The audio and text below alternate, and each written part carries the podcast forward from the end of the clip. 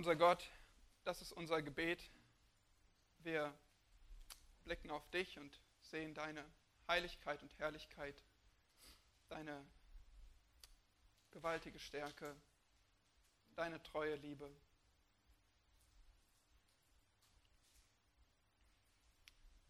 Wir richten unseren Blick auf dich. Du hast uns dein Wort gegeben, um uns Freiheit zu schenken. Gebrauche dein Wort jetzt zu deiner Ehre. Amen.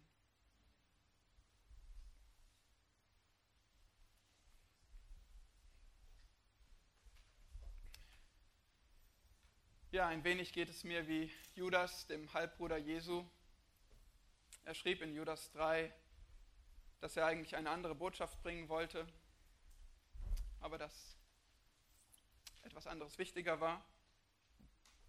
Und ja, angesichts der Entwicklung im Verlauf dieser Woche ist mir ein wichtiger Text auf dem Herzen.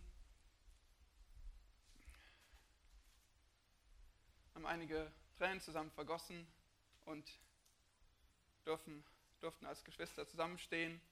Und das dürfen wir weiterhin in einer Welt voller Krankheit und Tod, voller Leiden und Schmerz.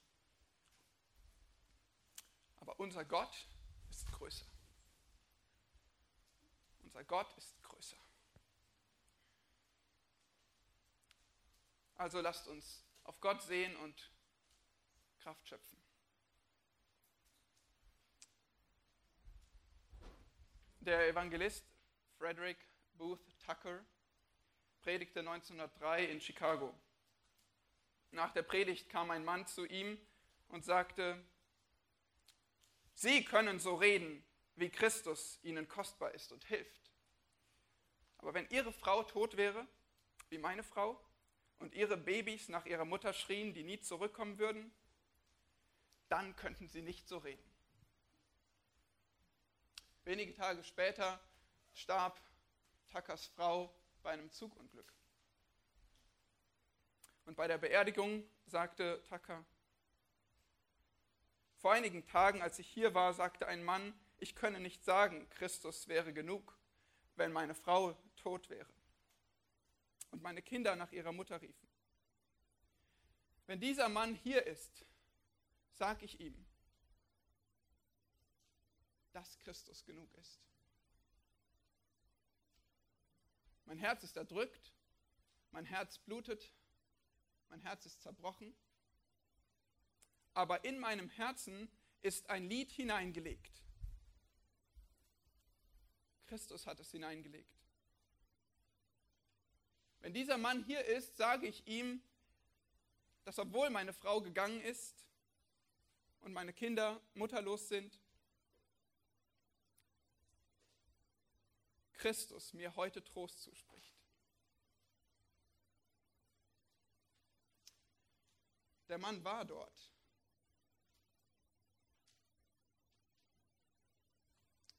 Er kam den Gang entlang, kniete nieder neben dem Sarg.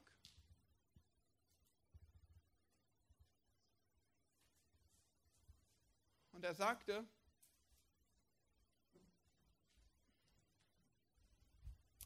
wenn Christus so helfen kann, dann möchte ich mich ihm ergeben.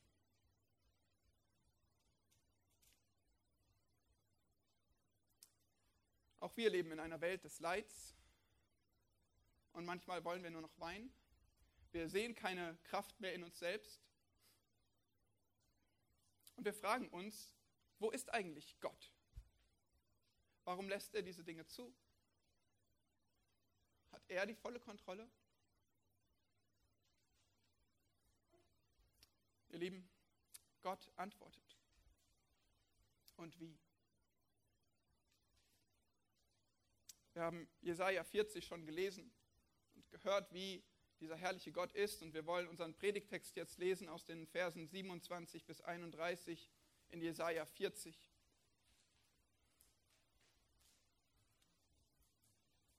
Jesaja 40 Verse 27 bis 31.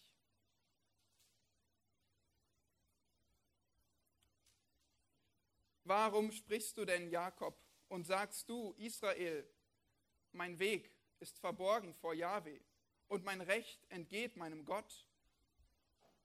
Weißt du es denn nicht? Hast du es denn nicht gehört? Der ewige Gott, Jahwe, der die Enden der Erde geschaffen hat, wird nicht müde noch matt. Sein Verstand ist unerschöpflich. Er gibt den Müden Kraft und Stärke genug dem Unvermögenden. Knaben werden müde und matt und junge Männer straucheln und fallen.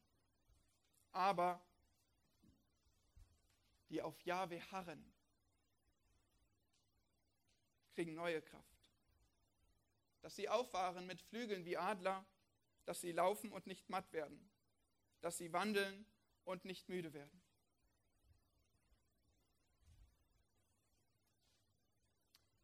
Das ist Gottes Wort für ein leidendes und unverständiges Israel. Es gibt den Anlass für eine gewichtige Antwort Gottes. Einerseits zeigt Gott seine Kraft und andererseits zeigt er den menschlichen Mangel.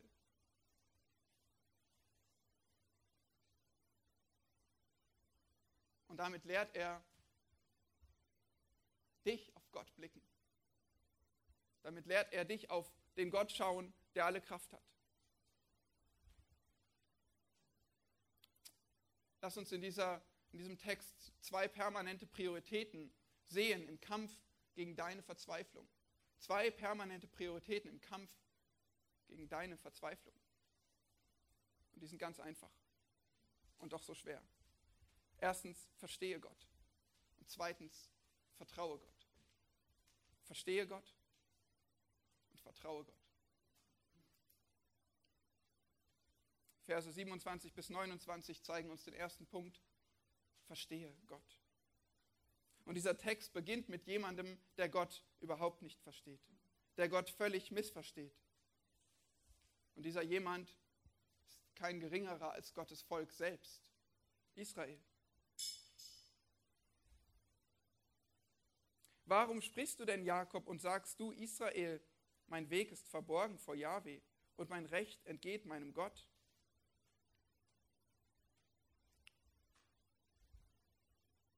Wir müssen dafür etwas den Hintergrund verstehen. Dieser Prophet Jesaja spricht zum Volk Juda. Das Nordreich Israel war bereits im Exil. Sie hatten bereits die Strafe zu erleiden für ihren Ungehorsam, ihre Rebellion gegen Gott. Nun wendet sich der Prophet Jesaja an Juda, an die übriggebliebenen vom Volk Gottes. Und ihre Sünde war groß. Jesaja diente um 700 vor Christus. Für eine lange Zeit predigte er zu diesem Volk, konfrontierte sie mit Sünde. Und doch gab er ihnen auch einen Lichtblick ein Schimmer Hoffnung.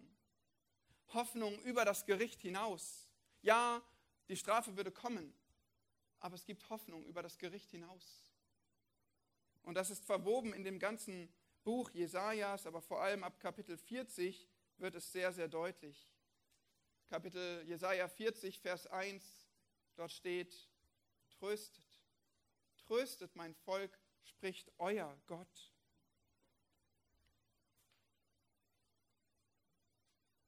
Dieser Abschnitt Jesaja 40 ist eine Prophetie auf eine Zeit, wenn das Volk Gottes unter Gericht leiden würde, wenn sie fern von zu Hause wären, in Babylon, geknechtet, nicht selbstbestimmt,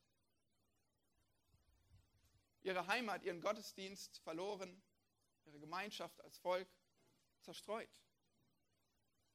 Und in dieser Situation würde Israel seinen Mund aufmachen Sie kritisieren Gott. Sie werfen ihm etwas vor. Und die Verbformen zeigen, sie tun das immer und immer wieder, diese Anklagen. Was sagen sie? Sie sagen, wo ist Gott? Sie sagen, warum lässt er das zu? Genauso wie wir. Sie sagen, erstens, mein Weg ist verborgen vor Yahweh. So fühlte sich Israel. Sie dachten, Gott kriegt nichts mit. Wir sind hier und leiden. Und wo ist eigentlich unser Gott? Er weiß es nicht. Mein Weg ist verborgen vor ihm. Gott weiß nicht, wie schlecht es mir geht. Er weiß nicht, wie schwer ich leide.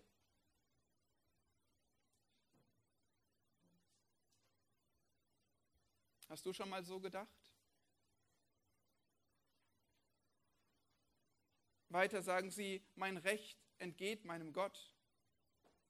Ist das nicht das klassische Problem des Bösen? Wie kann es sein, dass schlechte Dinge guten Menschen passieren? Mein Recht entgeht meinem Gott. Ich verdiene es anders. Aber es geht mir so schlecht.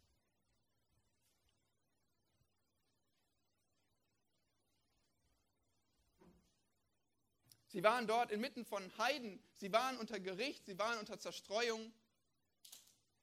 Und sie sagten, wo ist eigentlich mein Recht? Gott ist ungerecht.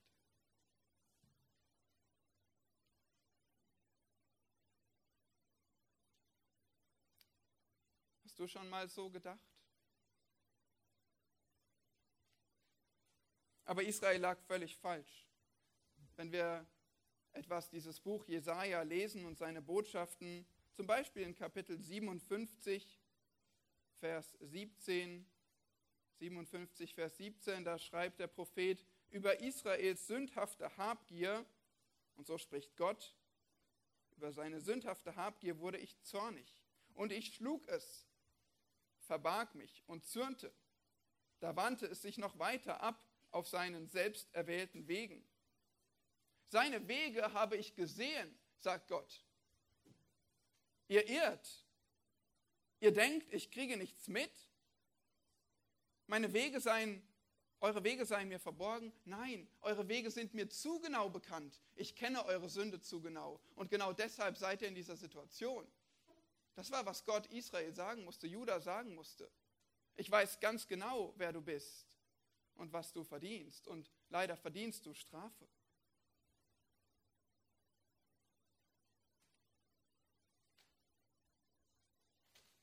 Das Problem, wo liegt also das Problem? Das Problem liegt gar nicht bei Gottes Unwissenheit, oder? Israels Weg war Gott bekannt. Das Problem lag in ihnen selbst, ihre Schuld vor Gott. Und noch schlimmer, als sie in dieser Situation waren, wo sie so litten, da hatten sie ein weiteres großes Problem. Und ich denke, es ist etwas, was auch uns viel zu oft passiert, wenn wir leiden, wenn wir kämpfen, wenn wir schwach sind, wenn wir fragen, wo Gott ist, dann haben wir das Problem, was auch Israel hier kennzeichnete.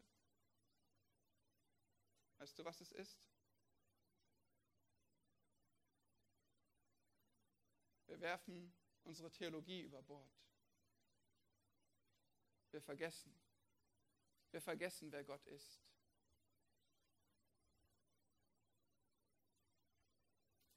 Das war ein Problem, was Israel in seiner ganzen Geschichte hatte. Denkt doch nur an die Wüste, wie sie, wie sie so schnell zu murren und jammern begonnen. Wie sie immer wieder neu vergessen haben, welche Wundertaten Gott getan hat und gegen Gott sündigten und ihn anklagten ihm Vorwürfe machten.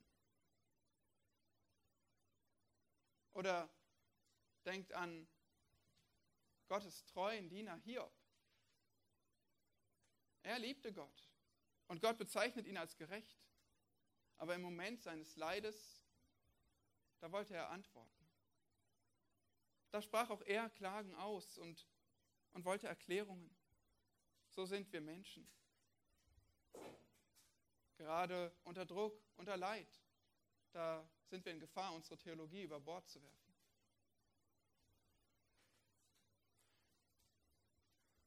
Geht es dir nicht auch so? Fragst du dich nicht auch, warum ich? Warum jetzt? Warum so heftig? Wo ist mein Gott? Wo sind seine Zusagen?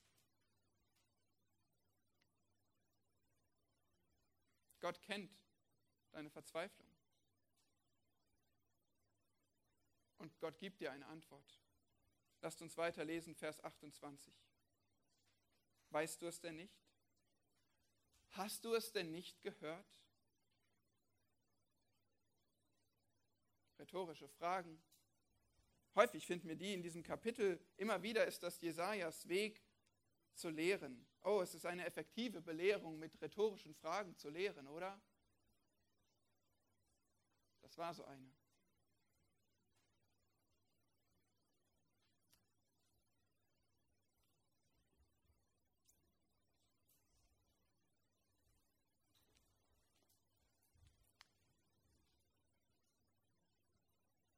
Rhetorische Fragen zwingen dich zum Nachdenken. Das sollten sie zumindest. Hast du es denn nicht gehört? Weißt du es denn nicht? Weißt du es denn nicht? Du solltest es wissen, Volk Gottes. Du solltest die Wahrheit kennen über deinen Gott. Du solltest ihn nicht anklagen. Du solltest es besser wissen.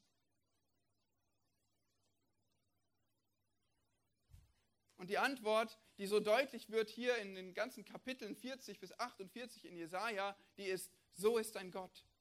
So ist dein Gott. Wir haben gelesen von den Götzen und wir lesen in den ganzen Kapiteln immer wieder von diesen Götzen, die als Nichte beschrieben werden. Sie sind Nichtigkeit. Sie existieren nicht. Sie können nichts. Sie wissen nichts. Sie sind das Gegenteil von Gott.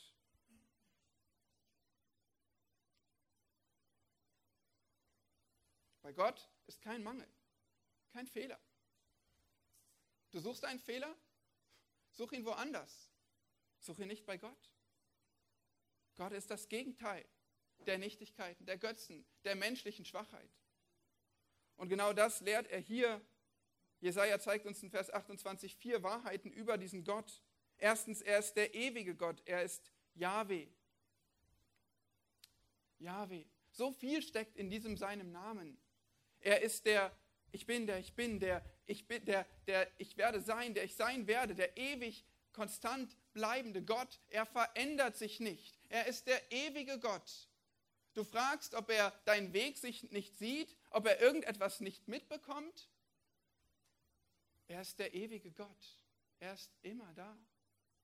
Er kennt die Dinge ganz genau. Für Israel ist er sogar der Bundesgott der Gott, der sich ihnen verpflichtet hat im Bund, der ihnen Treue geschworen hat. Das müssen sie wissen. Er ist der ewige Gott, er ist Yahweh, er ist unser Gott. Das ist die Wahrheit. Vergiss deine Theologie nicht. Das ist die Wahrheit.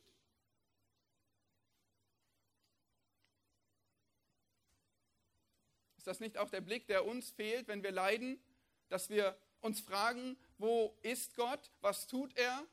Hat er mich vergessen? Und er sagt dir, nein, er ist der ewige Gott, der bündnishaltende Gott, er ist der treue Gott, der zu seinen Versprechen steht. Er kann dich nicht vergessen. Er kann nicht untreu werden.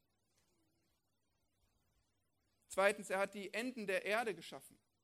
Oh, hier steckt seine Schöpferkraft drin und wir haben davon gelesen im Kapitel 40, wie deutlich das gemacht wird. Wer hat die Wasser mit der hohlen Hand gemessen? Wer hat den Himmel mit der Spanne abgegrenzt und den Staub der Erde in ein Maß gefasst? Wer hat die Berge mit der Waage gewogen und die Hügel mit Waagschalen? Wer? Hier sind sie, die rhetorischen Fragen. Die Antwort ist nicht schwer. Wer ist das? Es ist der eine Schöpfer und er hat Schöpferkraft. Er hat gewaltige Kraft wie niemand sonst. Und diese Kraft, die wird noch wichtig in unserem Abschnitt. Dass da jemand ist, der gewaltige Kraft hat, sodass er aus dem Nichts ins Dasein ruft. Diese Kraft, die wird noch sehr wichtig. Drittens, er wird nicht müde noch matt. Diese Worte müde und matt, die sehen wir siebenmal in den Versen 28 bis 31. Immer wieder werden die erwähnt, aber in verschiedenem Kontext. Die Betonung jedoch ist hier sehr stark. Es wird aufgezeigt, Gott ist anders als Menschen. Denn Menschen sind genau das, müde und matt. Aber Gott nicht. Er braucht keine Ruhepause. Bist du erschöpft? Brauchst du Ruhepause? Brauchst du einen Ruhetag? Brauchst du Urlaub? Oh ja. Gott nicht. Niemals erschöpft. Sein Verstand, viertens, ist unerschöpflich. Wie gesagt, das Problem ist, wir denken, Gott, Gott kenne unsere Situation nicht genug. Gott verstehe sie vielleicht nicht genug. Er wisse nicht, was man jetzt tun soll. Er hat vielleicht den falschen Plan gefasst. Mein Weg ist verborgen vor Jahwe, sagt Israel. Oh, was für ein Irrtum. Nichts ist vor Gott verborgen. Sein Verstand ist unerschöpflich. Du kannst immer weiter schöpfen und du wirst es nicht ausschöpfen. Es ist ohne Ende. So ist Gottes Verstand. Und du sagst, ihm entgeht etwas aus deinem Leben? Ist er nicht der Gott, der sagt, die Haare auf deinem Kopf sind gezählt? Ist er nicht der Gott, der sagt, kein Sperling fällt auf die Erde ohne euren Vater? Das Gegenteil ist der Fall. Nicht deine Wege sind verborgen vor ihm, sondern seine Wege sind verborgen vor dir. Jesaja 55, Vers 9. Sondern so hoch der Himmel über der Erde ist, so viel höher sind meine Wege als eure Wege und meine Gedanken als eure Gedanken. Das ist sehr wichtig für dich zu verstehen. Nicht Gott muss lernen, dich zu verstehen, sondern du musst lernen, Gott zu verstehen.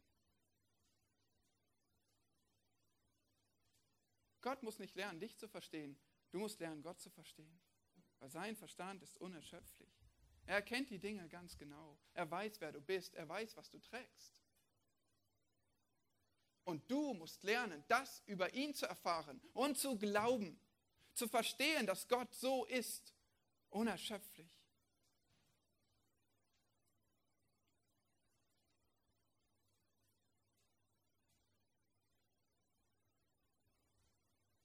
Wie kannst du Gott verstehen? Wo lernst du Gott kennen?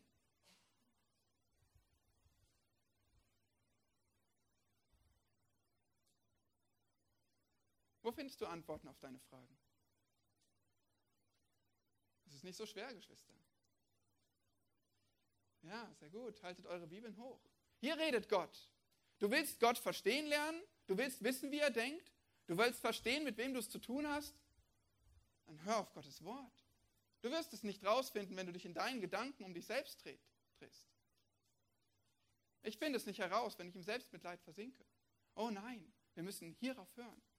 Und deswegen müssen wir unter Gottes Wort kommen. Deswegen brauchen wir Verkündigung. Deswegen brauchen wir Gottesdienst. Deswegen müssen wir gemeinsam anbeten und uns an Wahrheiten erinnern. Wir müssen unsere Theologie korrigieren, wir müssen sie aufbauen, festigen. Wir dürfen sie nicht über Bord werfen und vernachlässigen. Sonst haben wir nichts, was uns trägt, was uns hält, was uns Antworten gibt. So zeigt uns Vers 28, wie Gott ist und Vers 29 nun auch, was er tut. Nämlich er kümmert sich um dich. Er gibt dem Müden Kraft und Stärke, genug dem Unvermögenden. Wir haben gesehen, Gott wird niemals müde und matt. Er braucht keine Ruhepause. Aber wir Menschen schon. Wir werden müde. Kraft mangelt. Ist es nicht so? Seid ihr zu schwach, um Amen zu sagen? Oh, für mich ist es so. Ja, ich werde müde und matt und erschöpft. Ich brauche einen Gott, der Quelle von Kraft ist, der Hilfe gibt, der Ermutigung schenkt. Gott ist nicht nur wunderbar, er tut Wunderbares, er gibt Kraft. Gott hat nicht nur selbst alle Macht, sondern er gibt davon. Und er freut sich daran, uns Schwache und Kranke und leidende Menschen mit seiner gewaltigen Kraft zu segnen, uns Gnade zu schenken für jeden Tag und für jede Herausforderung, in der wir stehen. Gott gibt diese Kraft. Gott schenkt seine Gnade. Er teilt sie freigebig aus, weil er dich sieht, müde und matt.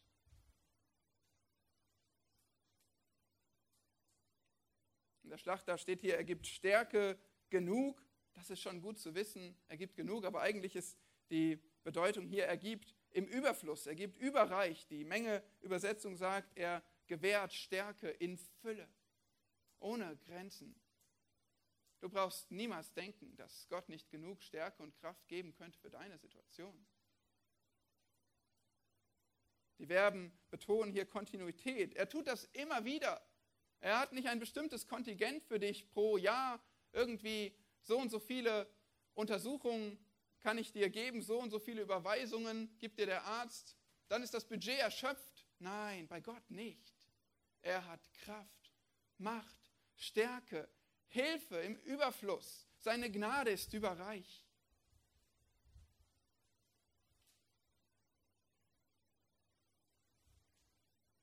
Helfen ist Gottes Charakter. So steht es zum Beispiel im Psalm 54, Vers 6. Siehe, Gott ist mir ein Helfer. Der Herr ist der, der meine Seele stützt. Das heißt also, Gott ist nicht nur in seinem Wesen vollkommen, sondern er hilft auch vollkommen. Er hilft auch vollkommen. Er gibt gerne, was du brauchst. Der China-Missionar Hudson Taylor schrieb 1874 einmal seiner Frau, Zitat, der Kassenbestand war gestern 76 Cent. Der Herr regiert. Darin ist unsere Freude und Zuversicht. Und eines Tages hatten sie dann sogar noch weniger und dann schrieb er wieder, er sagte, wir haben dies zur Verfügung und all die Verheißungen Gottes. Siehst du, woran er sich geklammert hat? Hudson Taylor, nicht an 76 Cent. Er hat auch nicht die Erklärungen gesucht, warum haben wir so wenig, wie kommen wir da wieder raus, wer wird uns helfen. Er hat gesagt, wir haben dies und alle Verheißungen Gottes. Der Herr regiert, darin liegt meine Freude und Zuversicht. Ist doch völlig egal, was ich habe. Ist doch völlig egal, was meine Situation ist. Wenn Gott regiert, darin will ich Zuversicht fassen. Aber reicht dir das auch in deinem Leid, dass Gott regiert? Ist das deine Freude und Zuversicht? Klammerst du dich an Gottes Verheißungen? Nun, dein Leid kann sehr schwer sein. Unheilbare Krankheiten, Verlust von geliebten Menschen, Jobverlust, anhaltende Arbeitslosigkeit, Kinderlosigkeit. Oh ja, das Leid kann groß sein. Und uns reicht eigentlich auch schon das kleine Leid, oder? Die paar schlaflosen Nächte, der plötzlich kaputte Computer, was auch immer es ist in deinem Leben. Uns reichen auch schon diese Dinge, um uns aus der Bahn zu werfen, oder? Und dann ist die Frage, dann ist die Frage, woran klammerst du dich? Ist dir dann genug, dass Gott regiert? Schaust du dann auf seine Verheißungen? Oh, du brauchst nicht die Antwort auf das Warum. Du musst nicht Erklärungen finden. Warum gerade mir? Warum gerade jetzt? Geht das wieder vorbei? Wann geht es vorbei? Du brauchst nicht die Antworten darauf. Du brauchst etwas anderes. Du musst letztlich nur eine Sache wissen.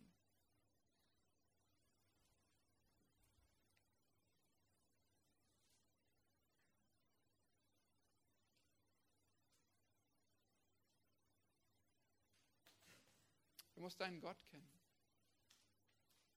Du musst wissen, wer dein Gott ist.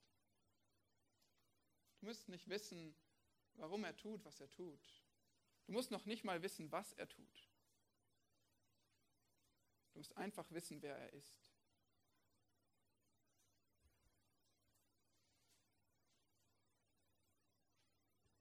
Du musst wissen, wer dein Gott ist.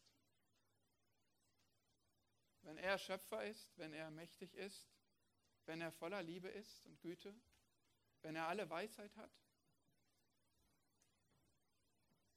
wenn er gerne Kraft gibt den Müden und Matten, wenn er ewig ist und treue ist,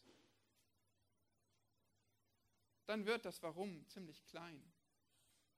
Lass ihn doch tun, was er tut. Du kannst dich daran klammern, wer er ist.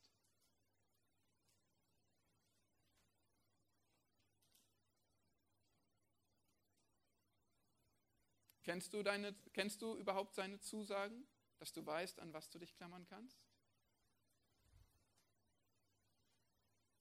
Ist es dir im Herzen, in deinen Gedanken, alle eure Sorge werft auf ihn, denn er sorgt für euch? Gott aber ist treu, er wird nicht zulassen, Nein, er wird nicht zulassen, dass ihr über euer Vermögen versucht werdet, sondern er wird zugleich mit der Versuchung auch den Ausgang schaffen, sodass ihr sie ertragen könnt.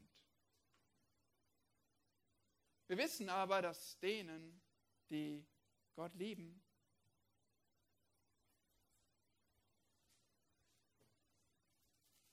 manches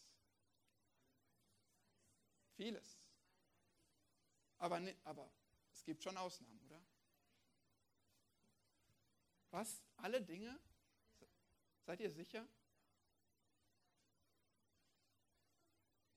Was soll, was soll der, der Mann, von dem wir gehört haben, Booth Tucker, was soll er sagen, wenn er seine Frau verliert? Soll er sagen, alle Dinge dienen mir zum Besten? Alles? Siehst du, deshalb ist es so wichtig, dass du weißt, wer dein Gott ist. Dass du vertraust, dass wenn er sowas aussagt, wenn er, wenn er dir verspricht, wenn er sein, mit seinem Wort sich verbirgt, dass alle Dinge zu deinem Besten dienen, dass er vertrauenswürdig ist. Du musst wissen, wer dein Gott ist. Jesus hat uns gesagt, euer himmlischer Vater weiß, dass ihr all diese Dinge benötigt. Es macht einen Unterschied, ob dieser Gott dein himmlischer Vater ist. Wie ist das, wenn, ja, wenn ich meine kleine Tochter bei mir habe und sie auf meinem Arm trage, dann können wir eigentlich überall hingehen. Ins Dunkle, ins Ungewisse, wo sie niemals sonst hingehen würde. Weil einfach nur wichtig ist, dass sie auf dem Arm ist. Weil sie vertrauen kann. Weil sie weiß, dass ihr Vater sie liebt. Und das sehr, sehr, sehr beschränkt und schwach. Aber dein himmlischer Vater, wie ist es für dich, auf seinem Arm zu sein? Wie ist es für dich, an seiner Hand zu sein? Der weiß, dass du, was du alles benötigst und der für dich sorgt? Du musst diesen himmlischen Vater kennen. Es muss dein himmlischer Vater sein. Und lass mich das sagen, es ist nicht automatisch so. Es kann sein, dass du von diesem Gott weißt, von diesem ewigen Gott, von diesem Yahweh, von dem, der in der Bibel spricht, und dass du ihn nicht als himmlischen Vater kennst. Ist er dein himmlischer Vater?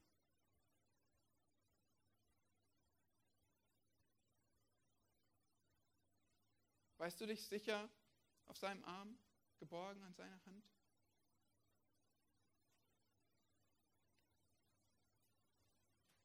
Das ist nicht von Natur aus so. Wir hören vielleicht von ihm, aber kennen ihn nur aus der Ferne.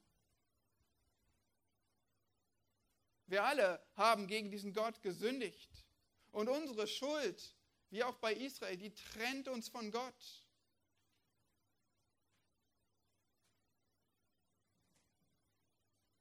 Wir sind nicht automatisch Gottes Kinder. Unsere Schuld trennt uns von Gott. Er ist nicht unser Vater. Es sei denn, es sei denn, er nimmt unsere Schuld hinweg. Er hat seinen geliebten Sohn gegeben. Er hat ihn auf diese Erde gesandt. In all unser Leid und all unsere Krankheit, unseren Schmerz hinein. Oh, er hat den, das größte Leid getragen. Und er hat ihn gesandt, um, um deine Schuld zu begleichen, um dafür zu sühnen, um sich für dich hinzugeben, damit du aufgenommen werden darfst in Gottes Familie, damit Gott auch dein liebender himmlischer Vater wird. Dafür hat sich Jesus Christus gegeben. Aber du musst glauben. Du musst glauben, dass Jesus der Stellvertreter ist, dass er das einzige Opfer ist, was deine Schuld vor Gott begleichen kann. Dann kannst du ihn deinen himmlischen liebenden Vater nennen. Dann kannst du ihm vertrauen. Wie beim verlorenen Sohn im Gleichnis. Die Arme stehen jederzeit offen. Gott ruft dich, dass du ihn deinen himmlischen Vater nennst.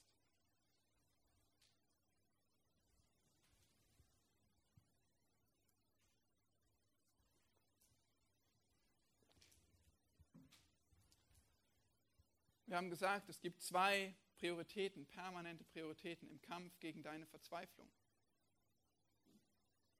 Erstens, du musst Gott verstehen. Du musst ihn kennen, so wie wir ihn hier kennengelernt haben. Und nur zu einem ganz kleinen Teil. Du kannst das ganze Wort lesen und ihn richtig kennenlernen. Aber du musst ihn kennen, du musst ihn verstehen. Aber wenn du ihn verstehst, dann musst du etwas mit deinem Verständnis machen. Du musst dir jetzt überlegen, wie verhältst du dich gegenüber ihm? Vertraust du ihm auch? Was machst du mit deinem Wissen über ihn? Glaubst du ihm? Glaubst du seinen Zusagen? Vers 30. Knaben werden müde und matt und junge Männer straucheln und fallen. Wie war das bei Gott? Da hatten wir auch schon müde und matt, aber wir haben gehört, Gott wird niemals müde und matt. Hier heißt es nun von den Knaben und den jungen Männern.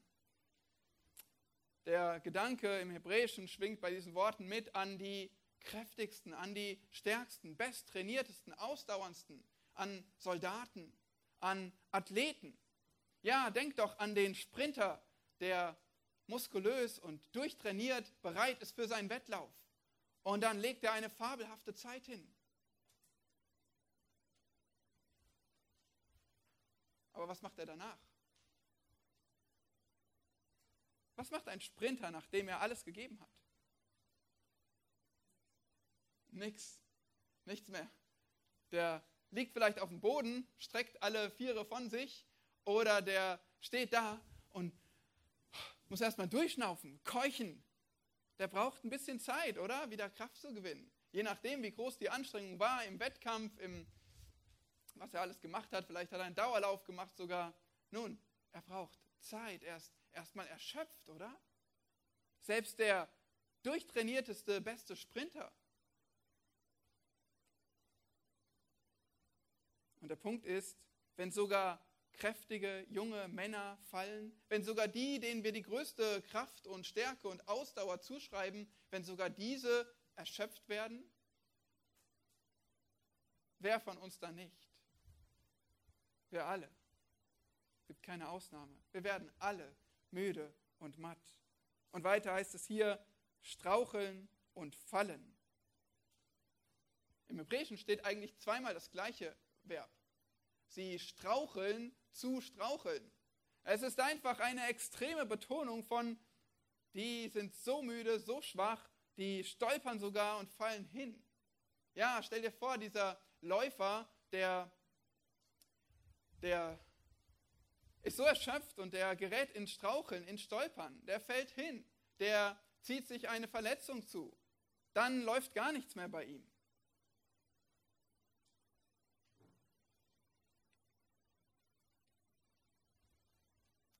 Wir brauchen keine Beweise dafür, dass wir schwach sind, oder? Wir müssen nicht mal einen 800-Meter-Lauf absolvieren und danach ins Keuchen kommen. Wir sehen das auch so, oder? Wir brauchen nur ein paar harte Arbeitswochen, ein paar schlaflose Nächte, ein paar ordentliche Infekte oder was auch immer und wir merken, wie schwach wir sind, oder?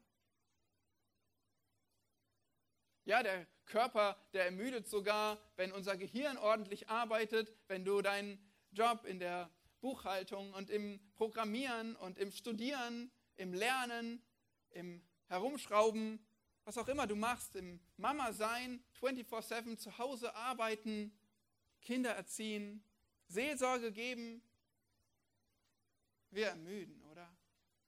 Wir werden schwach.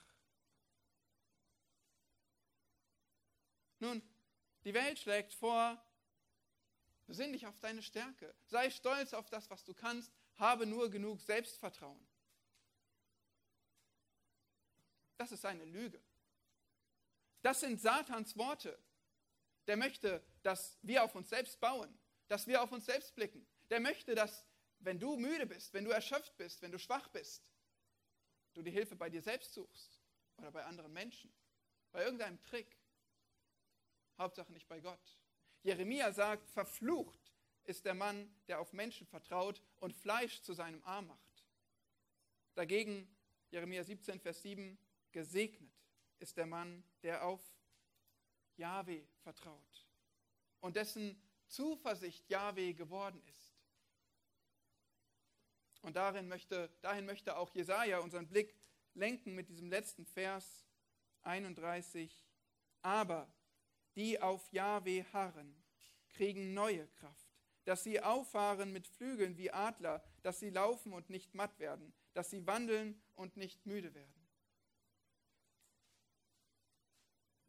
Auf Jahwe harren, auf ihn hoffen, das bedeutet warten mit einer Erwartungshaltung, mit Zuversicht, weil Gott ist, der er ist, in Abhängigkeit im Bewusstsein, dass ich nicht selbst die Kraft habe. Deswegen harre ich auf Gott. Deswegen hoffe ich auf ihn.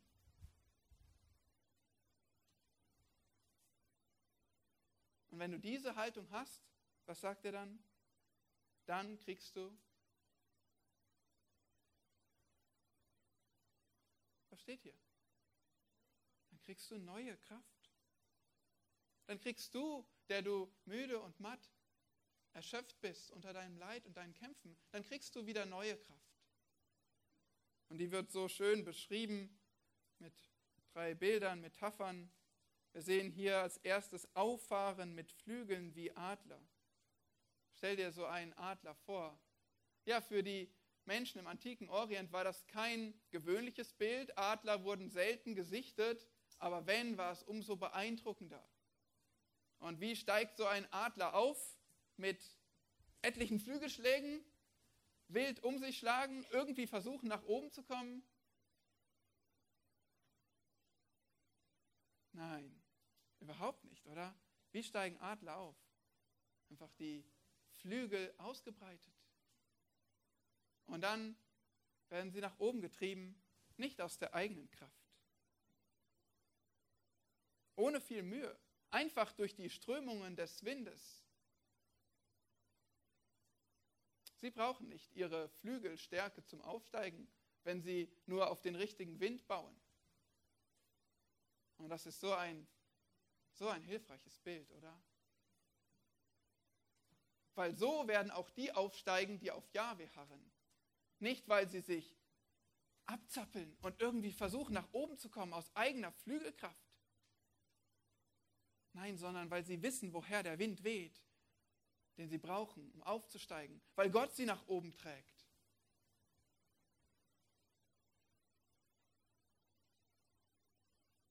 Wer hebt dich also aus deiner Verzweiflung, wenn du verzweifelt bist? Wer hebt dich nach oben? Von wem erhoffst du dir das? Vertraue auf Gott. Vertraue auf seine Kraft auf seinen Auftrieb.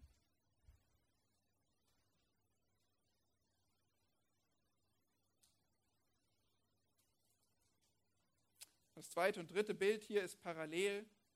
Laufen und nicht matt werden, wandeln und nicht müde werden. Wieder haben wir diese Worte, ermatten und ermüden. Das ist wirklich sein Thema hier. Und wir haben gesehen, was ist normal für den Menschen? Wird der Mensch normalerweise müde und matt? Oh ja, das haben wir gesehen, Vers 30. Aber was passiert mit denen, die auf Jahwe harren? Was steht hier in Vers 31? Die werden nicht matt. Die werden nicht müde. Für die ist es unnormal. Aber nur weil sie auf Yahweh hoffen, auf Gott vertrauen. Nun, wir kommen von diesem majestätischen Aufsteigen des Adlers. Als nächstes geht es um das Laufen, vielleicht das schnellere Laufen, Bewegen für die Menschen. Und dann kommen wir am Ende zu einem Wandeln oder Gehen. Normale Fortbewegung, so wie wir normalerweise gehen, oder? Läufst du im Dauerlauf dein Leben? Fühlt sich für dich fast alles an wie Aufsteigen wie ein Adler? Nein, wir gehen durch den Alltag. Wir gehen durch die kleinen Schwierigkeiten, Herausforderungen. Wir, wir gehen, wir wandeln. Und so ist auch hier dieser Prozess vom Emporschwingen, wow, zum Laufen, okay, zum Gehen, Wandeln.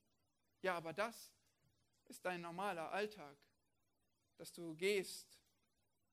Nur wenn du auf Gott vertraust, auch in deinem normalen Alltag, dann wirst du dabei nicht ermatten, nicht müde werden. Auf Jahwe harren, das heißt warten mit Erwartung. Mit welcher Erwartung? Mit der Erwartung, dass Gott hilft, dass Gott die Zusagen, die er dir gegeben hat, auch umsetzt. Diese Erwartung, die hat jemand, der auf Gott hofft. Er klammert sich daran, dass Gott der liebende Vater ist, der liebende himmlische Vater. Er klammert sich daran, dass Gott der gewaltige, mächtige Schöpfer ist. Aber es kann durchaus sein, und ihr wisst das, dass wir manchmal ganz schön lange warten müssen mit Erwartung. Oder? Kennst du es, lange warten zu müssen?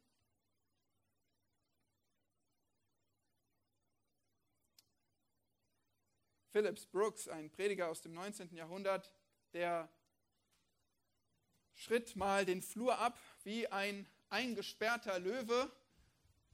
Vielleicht hat er das so gemacht, und vor sich hin überlegt, gegrübelt. Irgendwann sagte ein Freund zu ihm, was ist das Problem, Dr. Brooks? Und er sagte, das Problem ist, dass ich es eilig habe, aber Gott nicht. Geht es dir auch manchmal so? Du hast es eilig. Du möchtest jetzt eine Lösung. Du möchtest jetzt Hilfe. Du möchtest jetzt raus aus diesem Leid. Du möchtest raus aus dieser Herausforderung. Es reicht dir. Und du wartest und du hast es eilig, aber Gott anscheinend nicht. Vielleicht wartest du auch auf deinen Ehepartner. Du wartest auf den Job. Du wartest auf eine neue Wohnung. Du wartest vielleicht auf eine Diagnose, auf Behandlung, auf eine OP. Du wartest auf Genesung. Vielleicht suchst du auch einfach Führung. Du wünschst dir Klarheit. Du möchtest einfach mal wieder durchatmen können. Ja, es gibt vieles, auf das wir warten in unserem Alltag. Wie warten wir? Wie wartest du? Geduldig? Gelassen? Gerne? Wartest du, indem du dich fröhlich Gott unterordnest? Das ist schwer, oder? Ich finde das schwer.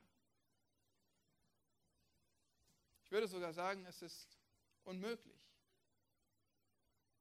Es sei denn,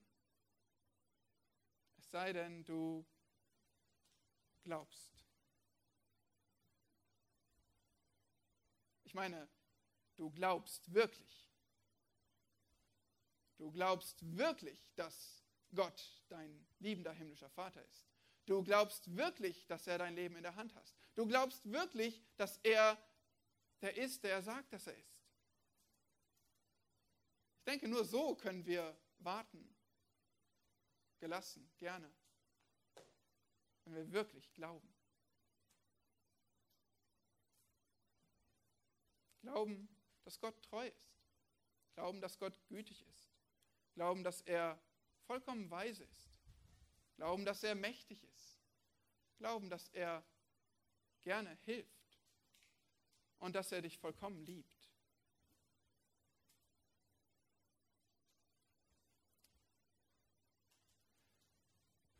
Das sollen die zwei Prioritäten sein in deinem Kampf gegen Verzweiflung.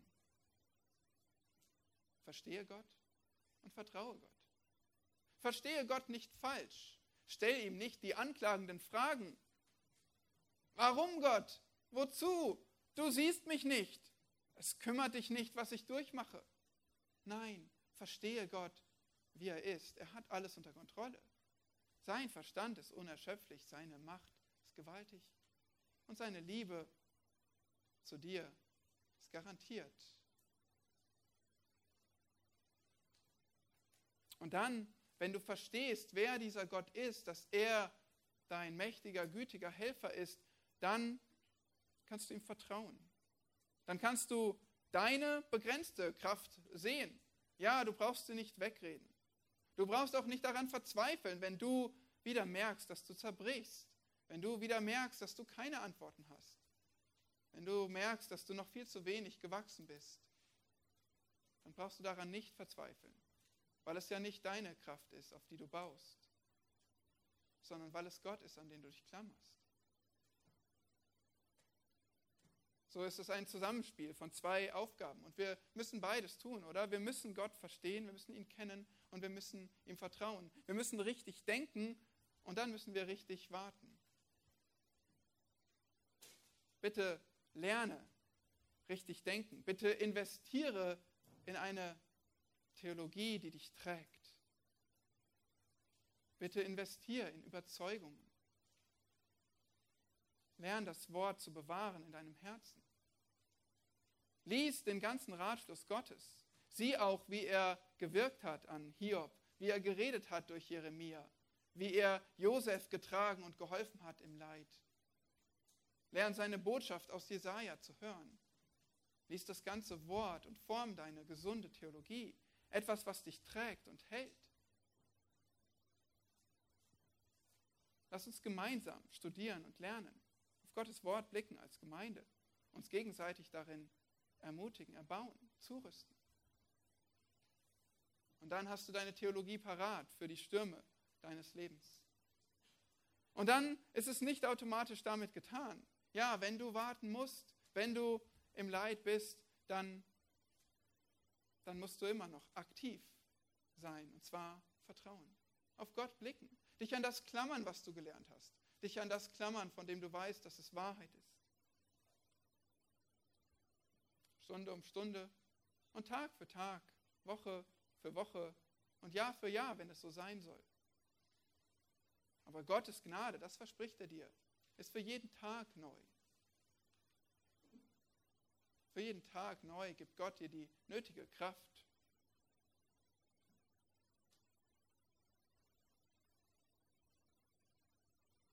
sorgt euch um nichts, sondern in allem lasst durch Gebet und Flehen mit Danksagung eure Anliegen kund werden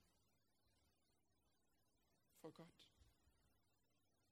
Und wenn du das tust, Philippa 4, Vers 7, dann wird der Friede Gottes, der allen Verstand weitem übersteigt, dann wird dieser Friede Gottes dein Herz bewahren, eure Herzen bewahren, eure Gedanken bewahren in Christus Jesus. Dann kannst du Ruhe finden, dann kannst du auch ausharrend vertrauen, dann kannst du auf Gott harren und hoffen, egal wie lange es dauert, egal wie stark der Wind weht.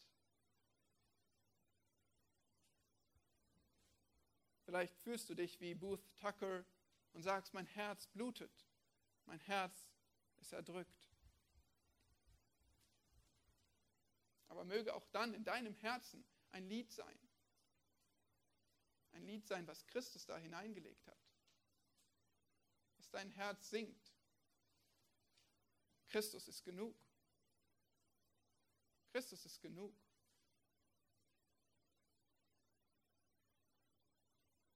Leiden wir Christen weniger als Ungläubige?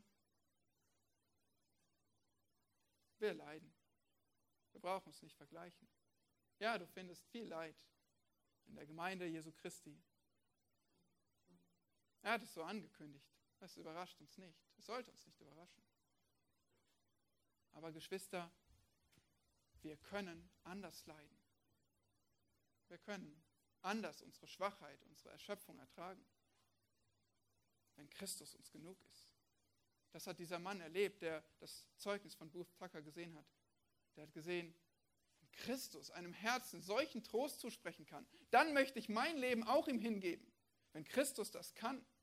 Ja, alle Menschen leiden, aber Christus alleine kann trösten. Das möchte er dir schenken. Das möchte er uns allen schenken. Das möchte er mir geben. Und ich brauche es so sehr. Lasst uns unseren Gott sehen. Sieh deinen Gott und schöpfe neue Kraft, wenn du auf ihn blickst und seinem Wort vertraust. Amen. Erhabener Gott, großer, liebender, herrlicher Gott, wir danken dir für deine Güte und Treue. Herr, wir sind so erschöpft und schwach als Menschen. Wir straucheln und fallen. Aber wir blicken auf dich. Ja, wir klammern uns auf, an dich. Bitte sei für jeden hier der himmlische liebende Vater. Bitte hilf uns allen, dieses Vertrauen, diesen Glauben in dich zu finden und uns an dich zu hängen. O Herr, bitte tröste unsere Herzen und gib uns Kraft, jeden Tag neu, jeden Morgen neu auf deine Güte zu schauen. Sodass auch in unserem Leben dieses Zeugnis sichtbar wird. Gott spricht Trost zu. Christus ist genug. Amen.